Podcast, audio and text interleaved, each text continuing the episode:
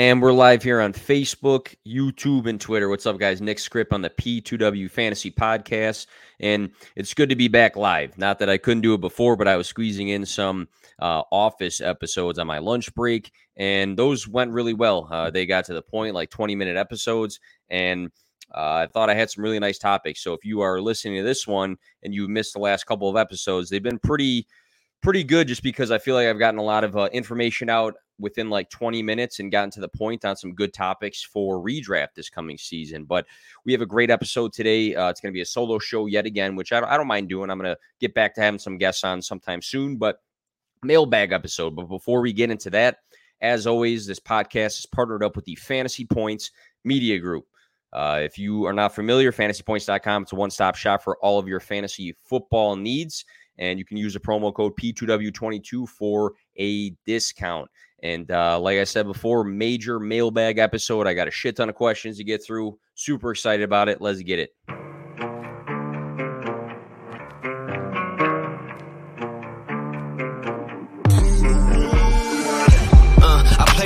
Play to give. I feel, but I can't forgive. I go all in this time, yeah, I won't regret. I'll pick the best on trip, they don't understand. I play to win, yeah, I play to win, I play to win, yeah, yeah, play to win, I play to win. Oh, play to win, I play to win, yeah, yeah, play to win, I play to win.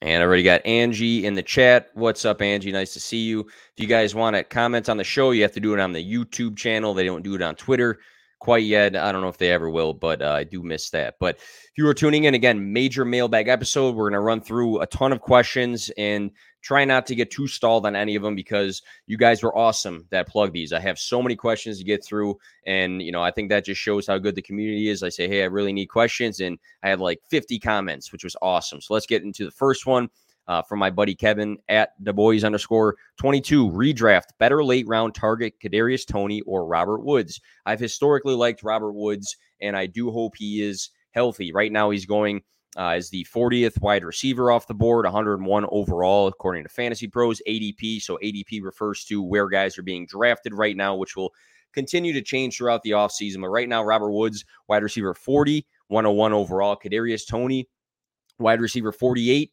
114 overall. And a few things make me lean Toney. Obviously, he's going a little bit later, you know, not like a crazy amount later, but uh, his ADP is after Robert Woods. Robert Woods, I think, has a nice opportunity because I think that people are forgetting what he's done in his past and how reliable he's been when healthy. And, you know, AJ Brown off in Philadelphia, Robert Woods in Tennessee. A lot of people are focused in on uh, Treylon Burks, the rookie. Uh, Austin Hooper's over there as well now, but um, I think the, the the the hype for the rookies sometimes makes you forget the other new guys in the systems, and um, I'm pretty excited about Robert Woods here. My one concern though is if he's going to be 100% week one or week two. What's his status? I've seen great camp videos of him running through the ladders, putting in the work.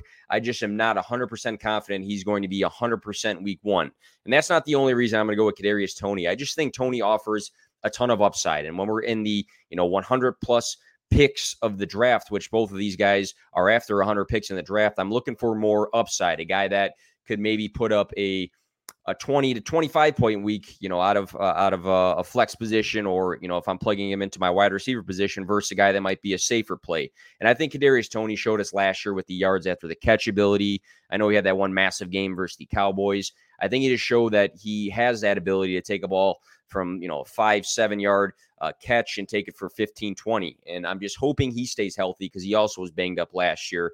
But i think he's got a nice chance to be the giants wide receiver one and a guy who's got a ton of upside and is going to be used creatively being that giants wide receiver one uh, that that that's appealing to me. And just knowing that you know maybe he's going to have those weeks of eight points but i think he can also give us those weeks of 20 plus points which if I flex Toney, I feel like that gives my team a little bit more of a boost and maybe a safer play in a 12 points out of Robert Woods. But I do hope Woods is healthy. That's going to be the big asterisk for me.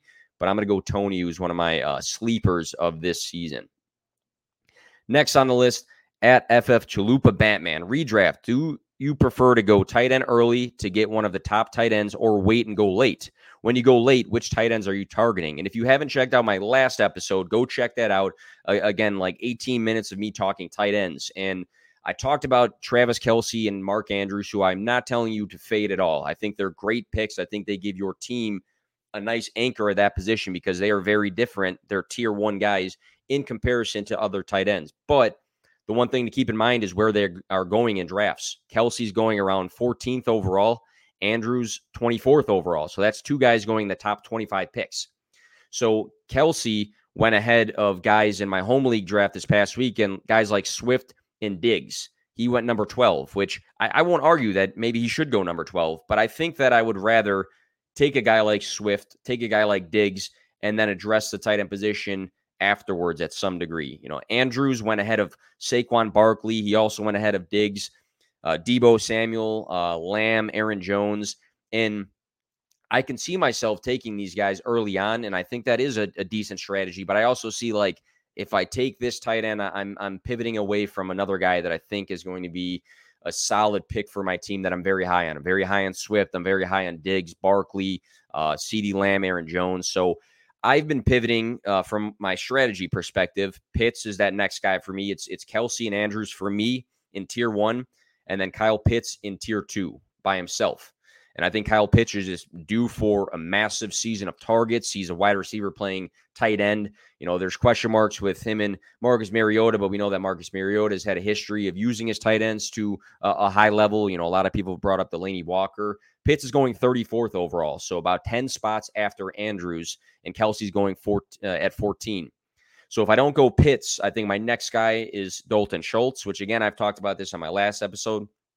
Dalton Schultz pick 62. If I don't go to him, then I'm going to pivot Zach Ertz, pick 94, or pivot to Cole Kmet at 124. I whiffed in my home league this past weekend, and I really would have liked one of those guys, but they went earlier than expected. So I kind of tried to play the board, and I went late. I think I got Irv Smith and Austin Hooper late, which are guys that could have some some decent um have a decent 2022. But I think the fact that guys like Pitts, Schultz, Ertz, and Kmet they go a little bit, you know, later than each other, but I think they have a very high opportunity for uh, a consistent role in their offense, maybe being the second, or you know, with Pitts uh, in Pitts defense, maybe the first option in the offense. But guys like Schultz and Ertz and Kmet, right now, to me, with guys you know not really in the picture that can take that second spot in target share, I like tight ends that can have a high target share in their offense because that gives me some more consistency on a weekly basis, and I don't want to chase the tight, uh, I'm sorry, the t- uh, touchdowns for the tight end position.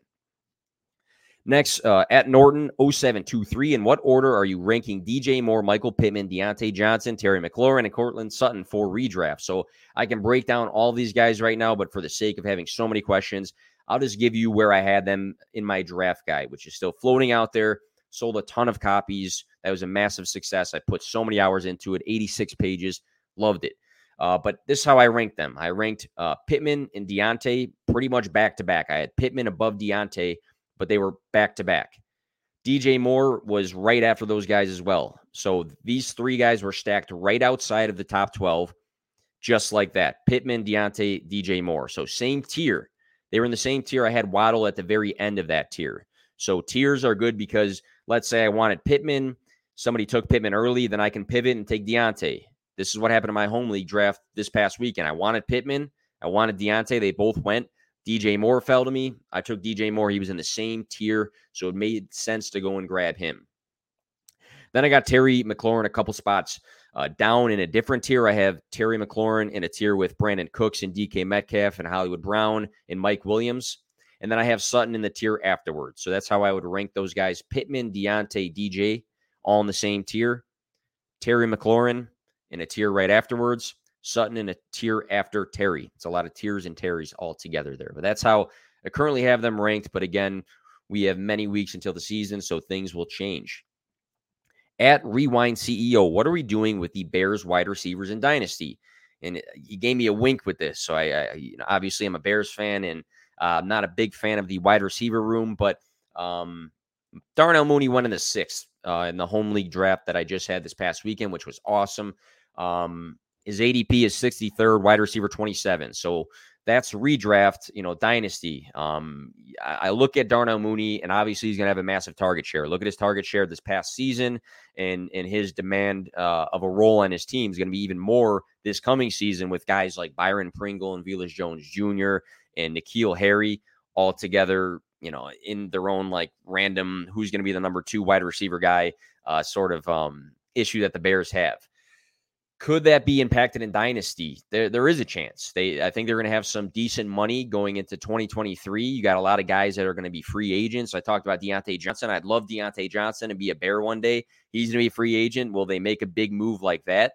Um, you know, do they get a high draft pick after this year? And you know, I, I'm I'm speaking great things into existence. Do they, you know, somehow get JSN from Ohio State? Who knows? So there is the opportunity for his massive target share to be impacted by both free agency and, and added rookies in the future. But it's not like you have to pay a premium price for him um, to go and acquire him, or or, or you know he, he's a must sell right now because he is the team's wide receiver one, and then tomorrow, I mean, you know, tomorrow as in next season, he might be the number two on the team. So you know, in, in a home Chicago league that I'm in, the the price might be different, but I'm holding Mooney. Um, and I'm also just kind of if I'm not in a home Chicago league, I might I might be testing the waters in my league to see you know what the uh, other manager might value Mooney as because I feel like I feel like everybody likes Mooney, but I don't think people like him enough to put this premium stamp on him right now. Even though he should have a nice season as the Bears wide receiver one and one of the only true targets on that team. So if I have him, I'm not looking to you know panic sell because he might not be the guy next year. Uh, but there's always, you know, the leagues where he's just like a middle middle flex sort of wide receiver on a, another manager's team that has a lot of um, depth at that position. So that's kind of my quick answer on uh, the Bears wide receivers. I didn't mention anybody else in Dynasty because I have no interest in anybody else in Dynasty. I don't see a point in targeting anybody else in that offense for the wide receiver position. I like Mooney. I like Kmet. That's pretty much it for pass catchers. Next, uh, at J Carr in a bunch of numbers 229 68 382. Did I overpay trading Tyreek Hill for Jalen Hurts? Interesting question. I'm assuming it's a one quarterback league, and we're just going to go with that for the answer. Um, I'd say I'd say yes. I love Jalen Hurts. I actually am way higher on him than a lot of other people. I have him as my QB three overall for this coming season. I do think that even if your team is better, you know, with Hurts, because you're stacked at wide receivers, I would have looked to do some sort of um, plus minus trade. So maybe you would have sent Tyreek Hill and a lesser quarterback to go and get Hurts, which upgrades your quarterback, but you would have also received a, a lesser wide receiver that you can somehow maybe use in the flex position or be a depth piece for your team. So I'm all for that. If you have a stud running back and you are targeting a stud wide receiver, it doesn't always have to be straight up. Maybe you have a stud running back and an okay wide receiver, and you go and trade it for a stud wide receiver and an okay running back, and both of your teams get better at the end of the day. That's the focus always, your team getting better. And maybe this guy's team did get better with this trade, but I feel like you might have missed out on a little bit of value in a one quarterback league. Superflex, whole different story, but I'm going to assume this is a one quarterback league. At Cavalier Sports, better keepers. Pick three Bateman as the 11th round pick, Mooney as a 14th, Sammy Watkins as an eighth, Dawson Knox as a 16th, Goedert as a fifth PPR. So he's got a lot of guys he's juggling right there. You know, for 2022, I have Mooney and Bateman back to back, and I've been switching them around. But again, same tier. So I, I I'm confident in both of those guys having a nice season. Both of those guys being their team's wide receiver one. I don't have one guy a ton higher than the other. I think there's a massive gap between the tight ends that were listed. Um, they had Goedert, I think, uh, going uh, fifth round versus Dawson Knox in the 16th.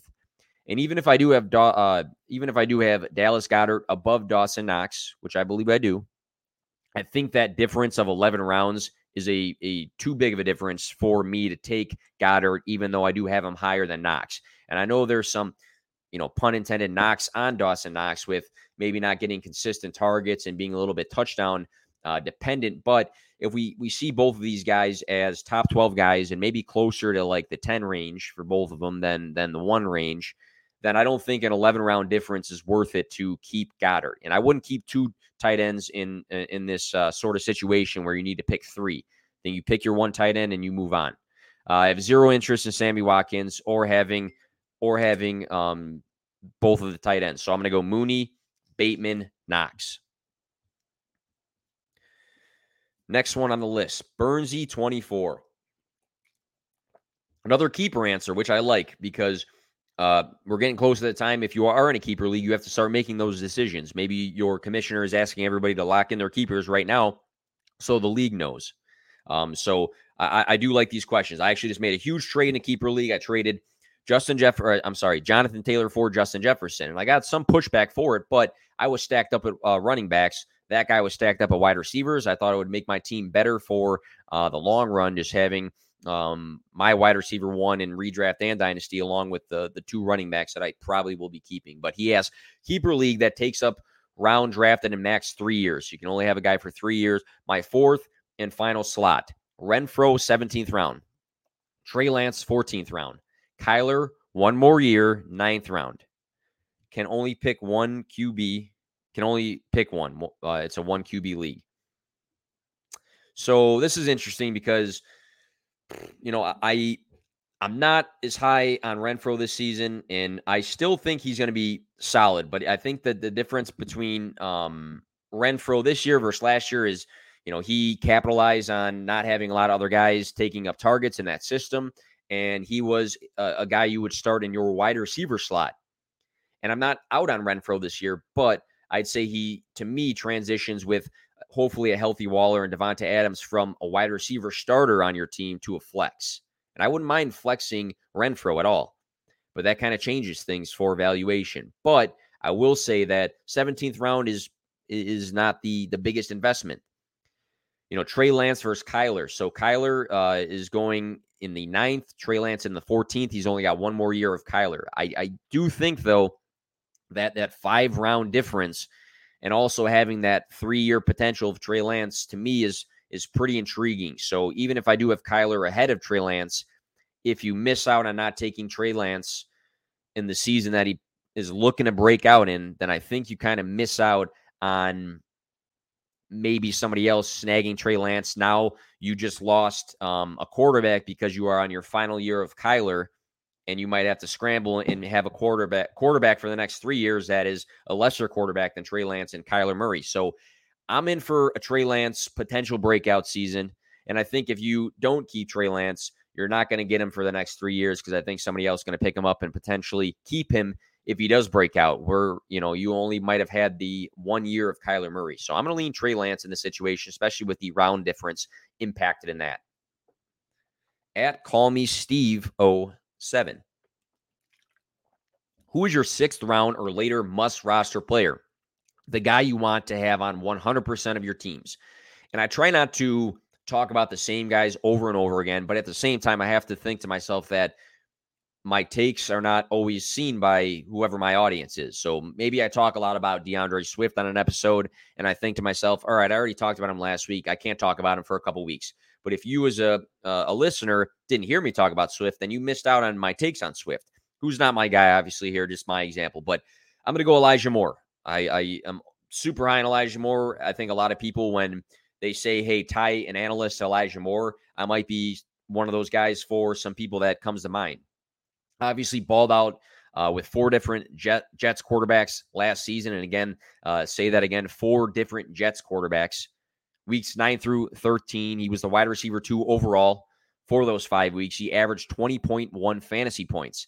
So if you expand that to the duration of the season, where would this guy be going in a redraft right now? I mean, even with Garrett Wilson, a first round draft pick coming in, you'd say, you know, Elijah Moore was amazing last season. It sucked that he got hurt because he was just absolutely killing it. He was scoring touchdowns, he was having big yardage days, he was demanding a lot of targets. So I do think him and Garrett Wilson could be a great duo. I like Elijah, who I thought had a bit of a better prospect profile. His his final season at Ole Miss, I think he averaged like 10 catches a game, just went crazy. I do like Garrett Wilson. He was a first round draft pick, and you know, and, Elijah Moore was a early second round. But I think for 2022 specifically, Elijah Moore is going to be the one. If you want to argue that Garrett Wilson will turn into the one, fair. But I think Elijah Moore balling out last season was not a fluke for five weeks. And we can say certain guys were injured and other guys were out of the system, but I love the prospect profile. I was all into him at the beginning of the season. I had the jersey before the season started. He balled out. He was amazing. And I think he has that true potential to be the Jets wide receiver one in this coming season. A lot of it's going to be leaning on Zach Wilson, though. At Cali King 49 or 17S, is there a Washington player in the backfield worth the investment at their current ADP and redraft? So, a lot of people, including myself, have been a bit out on Antonio Gibson, even though he has been a top 12 running back for fantasy the last two seasons, because it just seems like nothing gets better for his situation. You know, uh, JD McKissic came back. They drafted Brian Robinson, who Rivera seems to like. You know, you question the receiving upside, you question the goal line work. He's going as the running back 19 right now, 37th overall. I think that a lot of people are continuing to be out, you know, more and more out on Antonio Gibson. So I will say, if in my draft, Antonio Gibson, you know, his ADP is running back 19. If he is like the running back 24 in my draft, I'm going to go and grab him. The more he falls, I'll I'll take it because I, I said this the other day on Twitter. Because you say you are out on a player, it doesn't always mean that you will not draft them at all. It just means typically that you are out on a certain price, like Deebo, for instance. And I, I, I could be 100% wrong about this come the season, but I've been out on Deebo just because I, I don't value him as my wide receiver six. But if he fell to wide receiver 13 or something in my draft, 100% I'm going to take Deebo. If he fell to, you know, wide receiver 10, I would also consider taking Deebo, but I just don't like the price. But as guys fall beyond their price, then you should be smart and take them. So if everybody hates Gibson, but he falls in your draft too far, you need to, you know, capitalize on your board. I Brian Robinson, not super into, maybe a handcuff. He's going as a running back 66. So if he's your last round pick or something like that, depending on the depth of your league, maybe he's a handcuff. I'm not super into him having, you know, standalone value with Gibson healthy. I do like JD McKissic, though. Running back 45 for his ADP, 128th player off the board. 27 games the last two seasons played. 10 of those games, he's had 16 plus fantasy points. So I'll say that again about JD McKissic, who not a lot of people talk about a lot. I think I might drop a video on him tomorrow. JD McKissic, 27 games played the last two seasons. In 10 out of those 27 games, he had 16, not 10, 16 plus fantasy points. So JD McKissic has been a guy who I think he's averaged the last two seasons about 4.55, 4.55. I, I looked it up earlier and I didn't write it down, but 4.55 catches per game. He is used heavily in the passing game. He came back to Washington. He didn't go to Buffalo because I think he knows his role in that offense. And I think he probably was not, not promised, but on the same page with the staff about, hey, my role will continue to be what it's been. And again, when a guy has is having all these games of 16 plus fantasy points the last two seasons, that's a standalone flex player. So I do like McKissic, especially if he's going over 120 picks in a draft. I think he's a guy to consider that not a lot of people feel is a sexy running back because he's not a workhorse and he's not a guy that's going to run a ton. But PPR leagues, I'm looking for those guys that have the pass catching upside because they do very well for fantasy. At Chuck C60153816. What's the most you'd give up for the 2023 101? Bijan Robinson. So uh, that's what everybody, as of today, is projecting is the uh, the 101 pick, the running back out of Texas, who had 1,127 rushing yards, 11 touchdowns, 26 catches for 295 receiving yards, and four touchdowns this past season. Supposed to be like the next like Saquon Barkley level prospect. It's too early though to to you know target somebody in your league that you think will have the 101. The person that you think will have the 101 might surprise the league, might make some trades that makes their team a contender or makes their team a playoff team. And now, who you thought was the worst team in your league becomes a team that is competitive. And now you thought they had the 101 and it turns into the 107 or something like that. So I think you need to reevaluate values, reevaluate values closer to, you know, the middle to the end of your season. Maybe that's when you start targeting, hey, this guy might be the 101 pick on our league. There's no way that he is going to make playoffs and he's one of the bottom teams.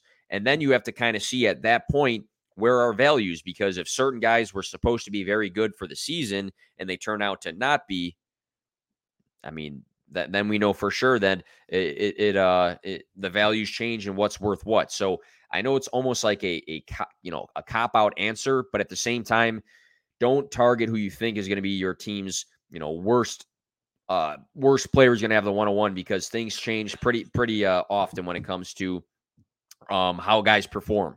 And you'll have guys in your league that their team looks very good as the season starts and then they have a bunch of injuries. Maybe they become like the 103 when they were supposed to win the league that year. So I wouldn't look into it too early to trade for that.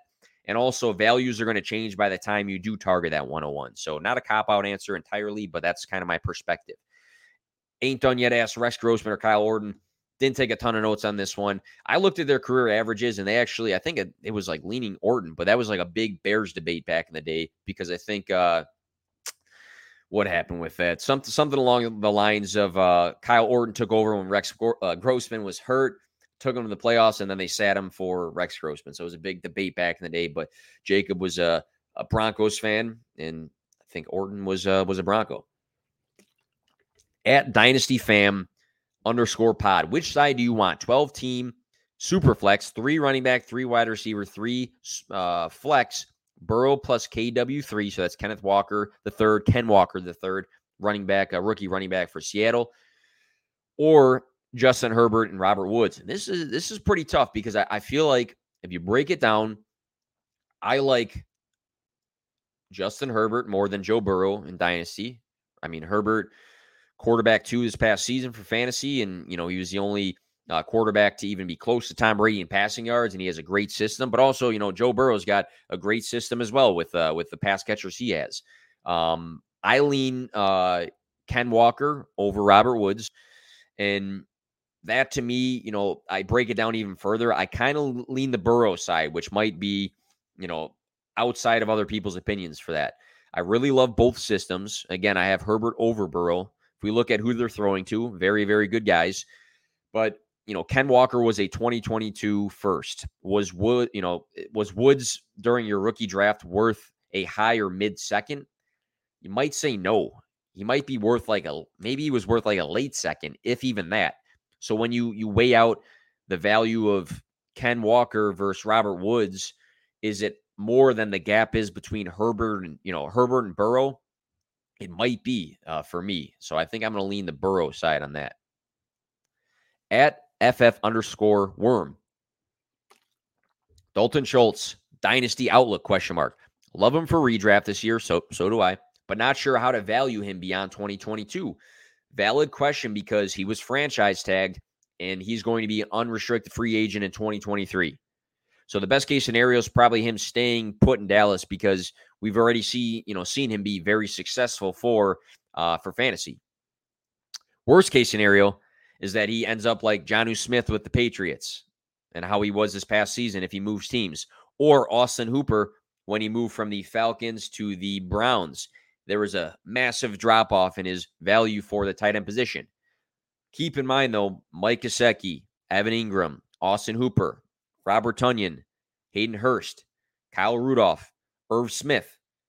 It's a carousel of tight ends come 2023 free agency. So some of those teams are pretty appealing. You know, if if Schultz does not get, you know, get the bag with the Cowboys, does he take Gesicki's spot in Miami. Maybe you say you don't like that because of the two pass catchers they already have.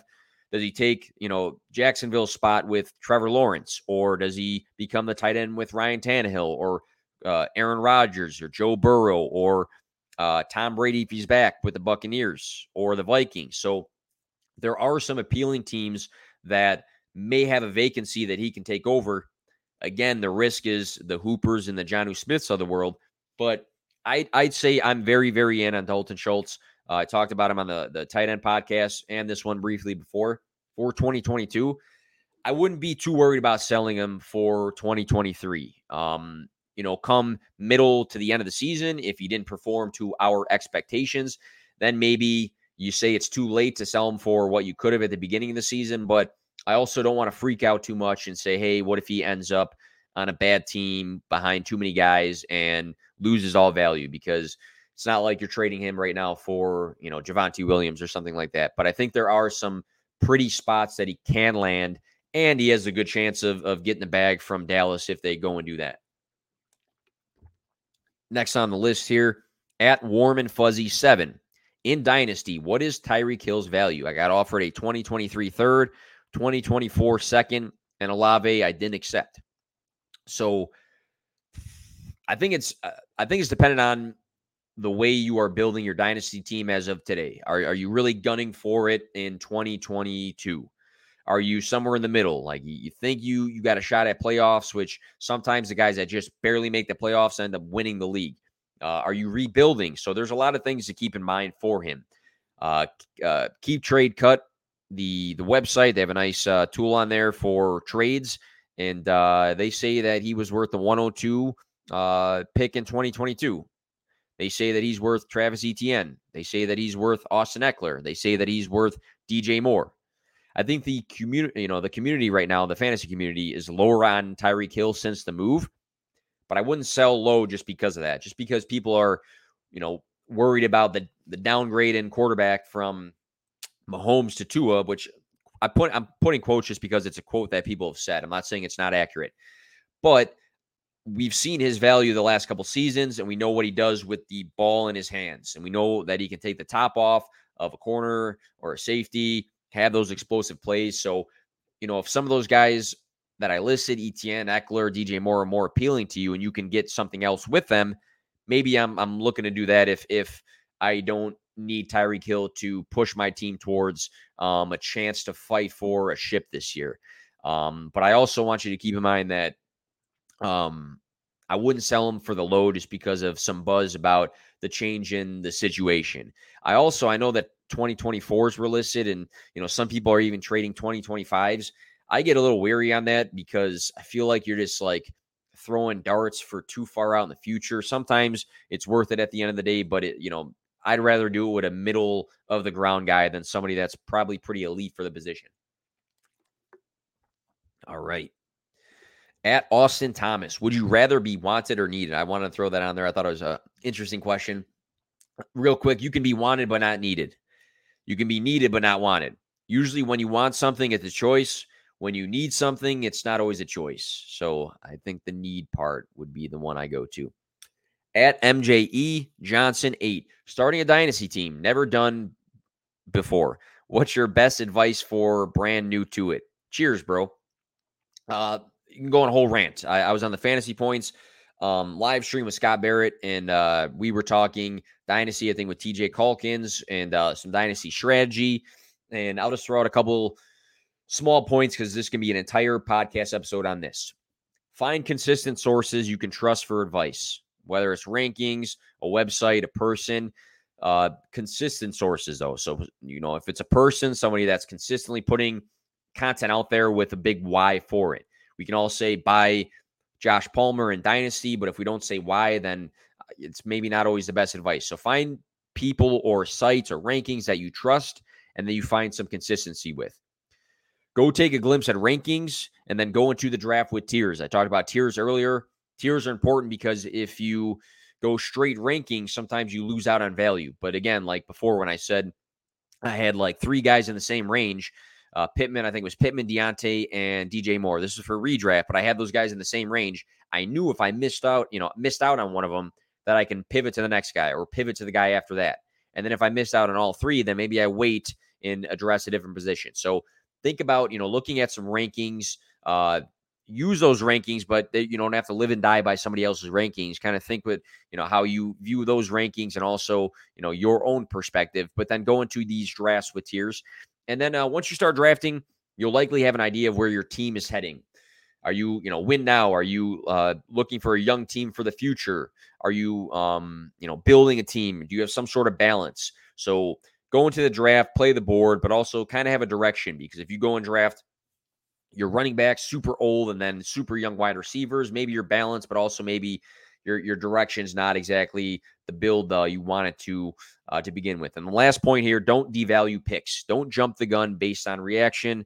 Long game, even when you're playing to win. So you know, don't just toss around draft picks. Don't just toss around future picks because you're in it for the long haul. Uh, don't jump the gun when somebody has a bad week because it's dynasty. And if you overreact and you sell for the low, you might regret it later. I did that last year in a league with Ja'Marr Chase. I, it was one of my biggest fantasy mistakes. I jumped the gun on Ja'Marr Chase, sold him for way too low, and I completely regretted it. But it was a learning point for me, and we're all learning through fantasy, even people that look into it too much, like myself. At Jimmy Lingle, which quarterback has a better chance with a solid 2022 season keeping his job, Davis Mills or Jared Goff? Good question.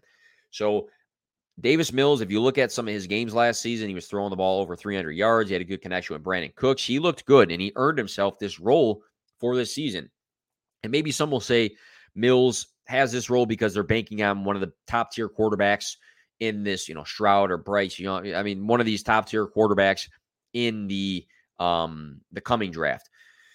But I think he just earned himself a role. But I I'm gonna lean Jared Goff, who I've I've I've always been higher on than a lot of other people. Some of my buddies kind of give me shit about it, but Jared Goff, if you look at the system he has around him, you know, Davis Mills has Brandin Cooks and a bunch of sleepers. John Metchie, prayers up to him. I hope he comes back and absolutely, you know, absolutely kills it, but he's not going to play this this season. Nico Collins, I have him as a sleeper. I think he's he's a good late round guy, but he's a he's a sleeper. Brevin Jordan is a sleeper tight end.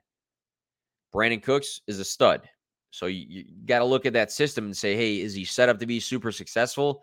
I don't know. I don't know. Jared Goff, we've seen have plenty of good fantasy seasons in the past, being like a top 15 guy. And you know, did he live up to expectations with the Rams? No. And they they they moved on and they won a Super Bowl, so they did the right thing. But I look at his system: D'Andre Swift, T.J. Hockenson, running back, tight end. Then we look at the wide receivers: Amon-Ra St. Brown, Jameson Williams, DJ Chark. So I I think that Goff is set up better to be more successful. I also think that the Lions will win a lot more games than the Texans this year. I think the Lions are a team that are going to be an NFL sleeper because I feel like they were in so many games last season. It was it was a bunch of tight games. They weren't getting blown out every game, and everybody looks at the Lions like they're they're like garbage. But they tied they I think they tied the Steelers. They they pulled off some upsets and they um, were in a lot of games. So I think the Lions have a good chance of winning more games than the Texans.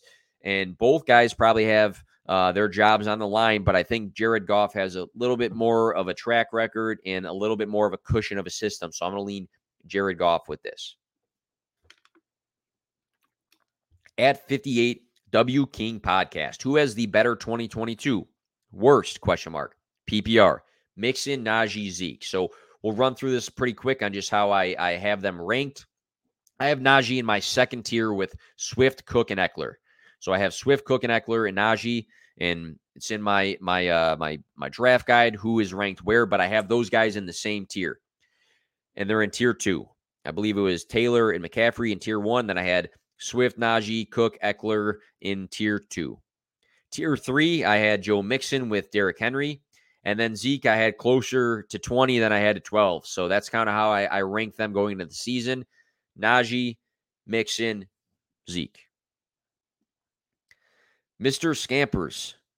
Under well, I'm sorry, at underscore Mr. Scampers. But for real, how are you viewing the New England wide receivers this year individually? Who is the target hog? Who is the touchdown vulture? And who is just done? Also, if you had a whole one in Dynasty, who is it? So let's just talk about redraft here. So Jakobi Meyers is being drafted the highest at wide receiver 54. DeVante Parker at wide receiver 58. Kendrick Bourne at wide receiver 79. They do have Tyquan uh, Thornton, Thornton, and um, Agholor as well, but I'm not going to talk about those guys for redraft.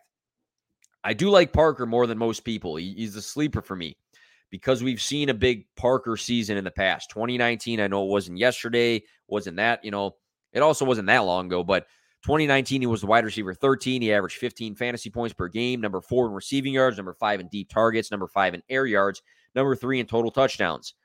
Three of his nine games in 2021, he was a top 20 wide receiver, weeks one through 17. So he just was a top uh, 20 wide receiver a handful of times this past season. He was banged up. He was getting targets, though. But we've also seen the upside of DeVante Parker in the categories of points per game, receiving yards, deep targets and air yards, and touchdowns. So we've seen a lot of good out of DeVante Parker. The big thing is that he's got to stay healthy. And some, you know, somebody mentioned on Twitter one time, well, like, oh, I, I've been watching him and, you know, I don't like him because of certain things, but fantasy focused here. We've just, you know, we've seen him this past season have top 20 weeks. We've seen him this past season be a, a uh, I'm sorry, uh, in 2019, be a top almost 12 wide receiver overall and average 15 fantasy points. So we've seen some good things out of DeVante Parker, and they traded for him When you go and trade for a guy, they didn't spend a lot, but when you go and trade for a guy, that shows your intention that you want that person on your team. I think there's a chance that he could be max wide receiver one, DeVante Parker. I think there's a chance he can see 90 to 100 targets. Is that, should he be valued at wide receiver 58 if those things are all true? Probably not. I also like Kendrick Bourne at his price uh, because I think he has some sneaky upside that we saw last season, and his price is wide receiver 79. This past season, though, we had three weeks of 20 plus fantasy points, major upside there in the touchdown department. He was number 16 in yards after the catch with 400. He was number nine in juke rate, player profilers, evaded tackles per reception. Meyers, Jakobi Meyers had 866 receiving yards on a lot more targets than Kendrick Bourne, who had 800 receiving yards. Jakobi Meyers had nine rushing yards, though, and Kendrick Bourne had 125 rushing yards. I think people forget that this guy is used in that aspect of the game sometimes, and he's killing camp right now. So I think he's a guy that has some upside to the flex position, is because we saw it last season with Mac Jones, who is now going into year two. He's super cheap. So I like DeVante Parker and I like Kendrick Bourne. Jakobi Meyers, I'm out on just because I don't see the upside in Jakobi Meyers. He has too many low targeted games. I think he had like nine games under 50 receiving yards this past season. At FF Nomad 13, who has the best year and worst year among Devonta, Jeudy, Aiyuk, and Renfrow? so I have Jeudy above everybody else. Jeudy's one of my guys going into the season. He's you know he's with Russell Wilson, the best quarterback he's ever played with. I believe in Jerry Jeudy's ability with the ball in his hands. I believe in the route running. I think he needs to stay healthy. That is important, but he's got a true chance to be Russell Wilson's wide receiver one. And I'm not anti Sutton. I think that Sutton might lead the team in receiving yards, but I think Jeudy's going to lead the team in fantasy points and targets. So I'm all in on Jerry Jeudy this year. Renfrow, Devonta, and Aiyuk. I think, you know, I think they're all very similar to me. I think that, I mean, I think Devonta, you might say, is the wide receiver two in his offense. Is he the second or third option? Is, is Goedert going to have games with more targets than uh, Devonta Smith? I'm not sure, but A.J. Brown is boosting him. Aiyuk, is he like the third option in his offense with Kittle and Deebo? We've seen big games out of him. Renfrow was awesome last season, but is he, is he like the third option in his offense? So it, there's a lot of asterisks to these guys. You can weigh out their quarterbacks. You can weigh out uh, what their target share is going to be like. You can weigh out their receiving yards. But I'll just say that I got those guys in, in a very similar outlook right now. And I have Jerry Jeudy well above those guys. So not trying to cop out of that answer, but I don't, you know, feel that, that any of those guys are far ahead of the the other ones right now. I think I ranked Aiyuk, to be honest, the the latest of the group.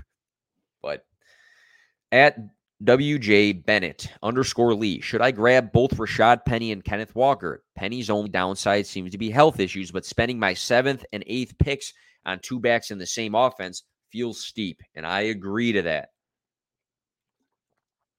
I think it's going to be Rashad Penny as the lead back this season. I, I, think Ken Walker, if that is the case, might be the best handcuff in in fantasy. I mean, maybe he's he's a top three hand, handcuff. You can argue guys like you know, if, if Kareem Hunt had a, a full workload or, you know, Stevenson versus Harris, things like that. But I think it's going to be Penny, but I also want to talk about the strategy for that. So, seventh and eighth rounds. In my home league this past weekend, I went seventh round Elijah Moore, eighth round Rashad Penny. Now, if I went seventh round Ken Walker, eighth round Rashad Penny, I'm not playing them both on a weekly basis ever. Even if they both have decent weeks, and even if they both have some sort of standalone value, I'm never going to play both of those guys. Would do I have the chance of playing every single week Rashad Penny and Elijah Moore? I do. So what's more important to my lineup? Having the option of two guys that might be weekly starters every single week, or the option of just locking down a backfield. You're never going to play both guys. You might end up playing, you know, anybody you take in the seventh and eighth round versus, you know, taking two guys that are going to be the starter and the backup. So I'm going to go with uh, don't do that just because I think you are um, capping the ceiling of your starting lineup on a weekly basis. At Hey underscore Blakeway with the Watson news, where does he rank in redraft leagues? Interesting question. So, um, just to talk about fantasy um, football and, and not about um, the actual situation. And, you know, I know a lot of people um, have dug deep into that and have felt certain ways, which I think you are completely entitled to, 100%. But just speaking on fantasy football, Deshaun Watson, I think, has top five quarterback upside. The issue is he's he's, he's going to be out for six weeks. It's not hundred percent, but that's what it's it's looking like right now. Uh, you know where he ranks at the end of the season. One of the issues I have is you know if you take him high right now, you have to make sure that your second quarterback option is is is a quarterback that probably also has top 12 um, range of outcomes for them because you know if you bench Watson, you could say, "Hey, I might have him for the fantasy playoffs." But if you start the season 0 and 6 because you, you know, you took Watson and then you took Jared Goff, um, then you might, you know, have looked back and say, "Hey, maybe I should have, you know, addressed this position better." Um, so that's your call to make. You know, you can end up six and zero, oh and then having Watson week seven. Then you you look at me and say, "Hey, it was smart to do that." Or you could be zero and six and be completely out of the race uh, because your you know division that you're in is is a really strong one, and say, "Shit, I you know I should have taken Watson. I should have taken somebody else. I could have used for you know those first six weeks." So I will say when he plays, he's got top five upside for the quarterback position. But I also will say if you do take him um, in redraft this year, be smart with how you build your team. You know, if if you end up taking a guy that um, is a Carr Cousins, and you know you had to take two quarterbacks earlier than you wanted, maybe it's smarter because you don't want to be you know chasing the playoffs because you pivoted um, and and you know missed out on on on the quarterback position uh, too too much because of uh, the Watson situation. At E Wiener Fantasy. Who is your favorite running back target pass and ADP of running back 40 and why? So, uh, you know, I had a couple guys in my my sleeper team that I could talk about. You know, Dameon Pierce, running back 47. Can he win the the job in Houston? Uh, that's a good price, running back 47 if he does. And even if they, you know, they suck or they're not good this year, volume is king. And if he gets volume, that could be useful. Same with the the, the Falcons. If Tyler Allgeier wins the job. He's running back 54 for his ADP, so that's worth it if he gets the work.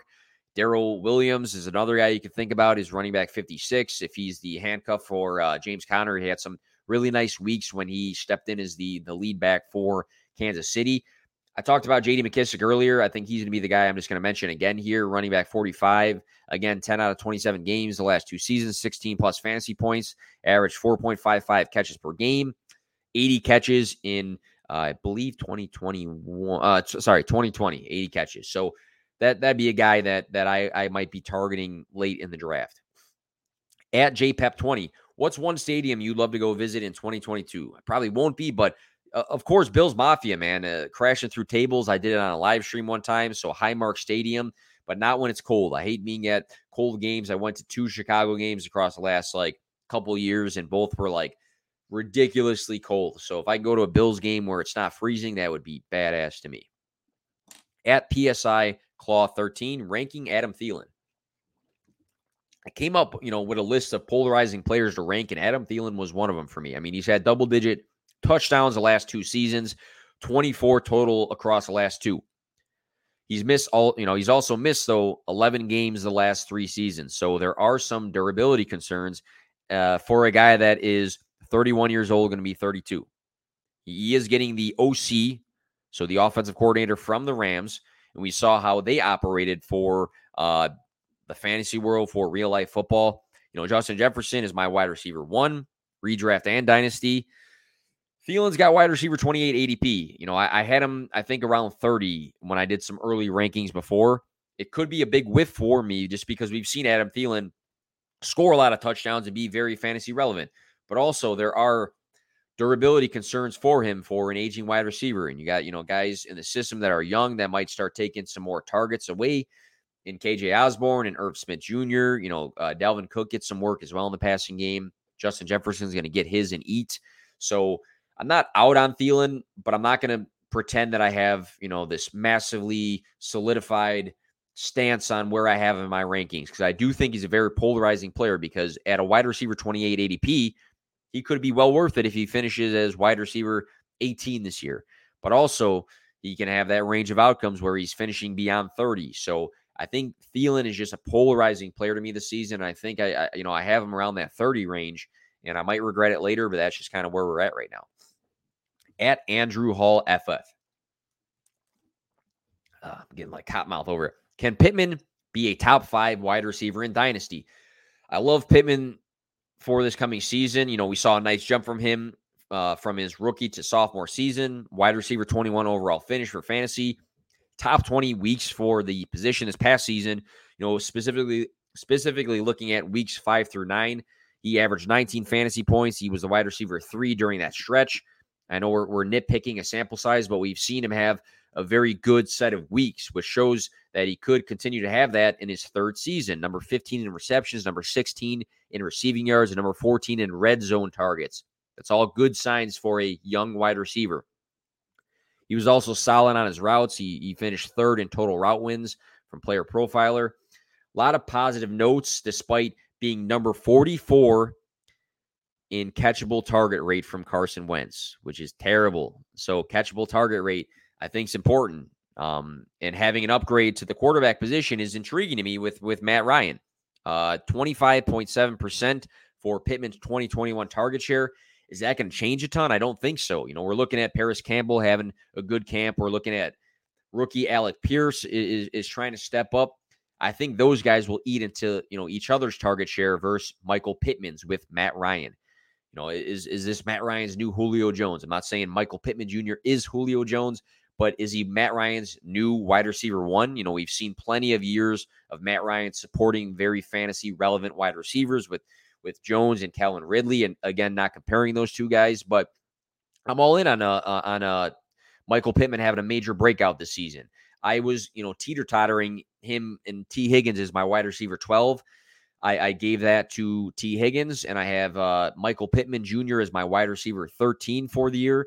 But, you know, wide receiver five is very hard because there's a lot of guys that we're probably putting ahead of him in Dynasty. But I will say, if he does have a major, major year, let's say he finishes inside the top 10 for fantasy, let's say he like has this massive breakout year with uh with Matt Ryan. He gets all these red zone looks. He has touchdown upside. He's getting ma- you know a massive target share, and he finishes like the wide receiver seven. Will people start you know, flirting with that top five. There's the potential for it. So I think this year is going to be a big, big year, you know, year for Pittman. And I think that he is one of those guys that wherever we have him for Dynasty right now, he has the chance to have a big jump in rankings following this season. So top five is pretty tough, but if he has the year that we think he should have, who knows where we are going to rank him following the year. Had 521 juice after Chase and JJ, who was the wide receiver three in Dynasty. So people might say Cooper Kupp. I don't know if I'm to lean that just because of you know the long term with his with his age. You can you can argue that though. You can say, well, he's to help me win my league, so I'm to put him there, which is fair. I'll probably lean like CeeDee Lamb, who is you know almost seven years younger than Cooper Kupp. But again, a very telling year for wide receivers in Dynasty. You got Lamb with no Amari Cooper, AJ Brown with with Jalen Hurts now. How is that going to look? Jaylen Waddle with Tyreek Hill. You know how how is that going to look? Hill with Tua, Hill with Waddle. You know you know how are we going to rank those guys in Dynasty? We just talked about Pittman with Matt Ryan. We got the DK situation. He just got the bag. DJ Moore with with Baker. How is that going to look? There's a lot of guys that have a really big season for what their dynasty outlook is going to look like. So you can probably you know, put a bunch of guys in that range of like three to seven and say, here's my argument for these guys being this wide receiver in Dynasty and make a good argument for it. So if I had to pick somebody, I might lean CeeDee Lamb right now, but CeeDee Lamb, this is a big, big, I'm not going to say make it or break it year for him in Dynasty, but I think it's a big make it or break it in his Dynasty price in Dynasty value if he doesn't have the season we're expecting out of him, being Dak's number one target on a team that is not going to have Michael Gallup for some time and does not have Amari Cooper anymore. At uh, C1T, 1C, I'm sorry, 1ZEN underscore 1N S A N E. So it looks like citizen underscore uh, insane almost. Uh, also at uh, GRND ADMRL Sean asks, they both had questions relating to both CMC and Saquon. So I just want to touch on those guys really quick here. 2019, Christian McCaffrey scored 471.2 fantasy points to Lamar Jackson's 421.7 fantasy points in Lamar Jackson's MVP season. The next player scored 374.6, just showing how like crazy of a season those guys had. The next running back after McCaffrey's 471.2 fantasy points had 314.8. 2018, Saquon across the full season, weeks one through, I believe, 17, scored 385.8 fantasy points. He edged CMC by 0.3. So he had the most fantasy points during that season for the running back position. Saquon Barkley had two seasons above 1,000 rushing yards, one season with 91 receptions. CMC had two seasons above 1,000 yards rushing, two seasons over 100 yards. Uh, I'm sorry, over 100 receptions. We got a 25 and a 26 year old. A lot of people have have been pushing them as players they are out on because of so many injuries the last two seasons.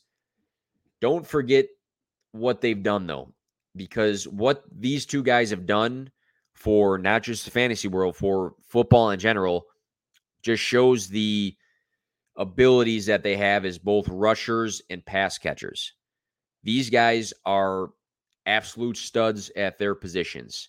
I'm not fading either, and I'm all for both guys bouncing back because I'm not just going to be scared of of the injuries. And you are going to get burned by injuries in fantasy, and you might want to follow trends of injuries and be out on guys. But when you've seen the ceiling of these guys, you can't. I'm just I'm just not you know with saying that they're washed or they're injury prone when in reality they are very very good at football. Th- these two were once the running back one and two in Dynasty. And they faded off a bit just because of injuries. But I am all for both of these guys. If I can have them both of my team somehow for this coming season, absolutely, I would be in for it. But I'm targeting both if I can. You can make the argument that McCaffrey is the 101 for one quarterback leagues for this coming season. You can make that argument. You can make the argument that Barkley is a top 10 running back for fantasy this coming season in a, you know, an offense that looks a lot better with a new head coach um, more offensive weapons. They added to the O line a little bit. So I'm, I'm in on both guys for this coming season. They're both extremely good talents. At FF Ball Guru is Trey Lance overhyped. I would say it seems, you know, I thought he was going to be for where he's being drafted. And his, you know, his ADP has gone up a bit, but it's it's currently at QB 13. I think he does have a high ceiling. You know, I talked about the other day I made a Trey Lance video uh, on TikTok. I put it on Twitter. You know, Jimmy, I, I, I posed the question How is Jimmy G number 12 in passing yards, but number 24 in air yards? How does that make sense? Why? Because Deebo Samuel, George Kittle, and Brandon Aiyuk were amazing in the yards after catch category. So Jimmy G just needed to have the ability to put the ball in his playmaker's hands, and they got him the extra yardage, which gives Jimmy G extra fantasy points. What's missing from Jimmy G was the rushing ceiling that Trey Lance has. He has uh, a very athletic profile, and he's going to get those fantasy points as well. If you say Jimmy G is a better passer of the football, fine. I'm sure there's a lot uh, that Trey Lance has to build on in the passing department, but he has a high ceiling just because, again, all he has to do is be competent to put the ball in his playmaker's hands. And I think Shanahan is going to make his playbook surrounded about that. Trey Lance scheme up the runs, but also Trey Lance just get the ball in these guys' hands, let them do the work. So is he overhyped? You know, he, he is hyped up a lot, but QB 13 for his price, is he going to have weeks where he is a top five quarterback? I think so. I think so. It's a great offense, and he's got the the Konami code rushing ability. If come the start of the season, he's being drafted as like the quarterback five or something, then maybe he's overhyped. So I think it's all based on his price. I think the community loves him.